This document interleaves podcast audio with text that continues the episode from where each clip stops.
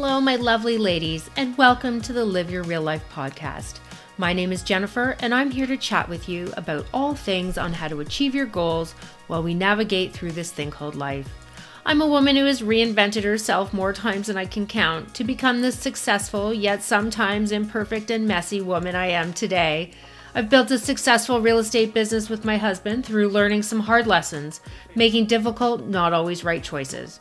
I teach you the tried and true strategies on living your best life. We talk real talk about all things goal setting, time management, mindset, self image, relationships, entrepreneurship, and more.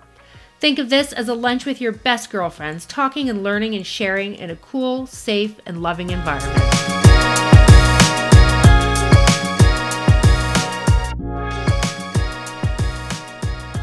Hi, ladies. Welcome back. So it's just under one week until Christmas. Who's freaking out yet? You know, it's super, super strange because I totally love Christmas. I mean, I love decorating my house. I love the music, jazz music, Christmas carols are the best. I love the holiday celebrations that consist of cocktail parties, getting together with friends. I love buying presents. I love dressing up. I love all the things. But you know, I always seem to experience a certain level of anxiety around Christmas time.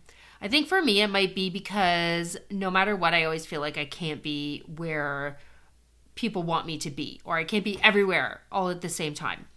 Uh, my husband and I don't have any kids, so yes, we have it pretty easy compared to people who have children. Uh, but you know, I find a lot of women tell me they find it really hard to set boundaries around Christmas time or around the holidays in general. I know that for us, sometimes my husband and I on a holiday, we just want to celebrate our, on our own. Uh, you know, maybe stay at home, have a glass of wine, actually relax. Uh, but how do you tell friends and family members that instead of driving all over God's snowy earth to get together, that you just want to stay home and open presents and enjoy each other's company for once, or that you would rather go to Mexico on holiday instead? I mean, I feel like just because it's the holidays, it doesn't mean that you're automatically free to travel night and day for three days, does it? So I say if anyone's experiencing what I experience, I say it's okay to say, you know what, that day we've chosen to stay home and celebrate Christmas ourselves as a family. You can either say you'll come by another time or just leave it at that. Your time is your time. We're all busy. We all deserve some downtime around the holidays. So, if you find it too stressful to drive from place to place this holiday season, then be honest and let people know. It has nothing to do with not wanting to celebrate the holidays, but they're your holidays too. Anyone who truly has your best interest at heart, I know they will understand. And if they don't, well, can't really control that.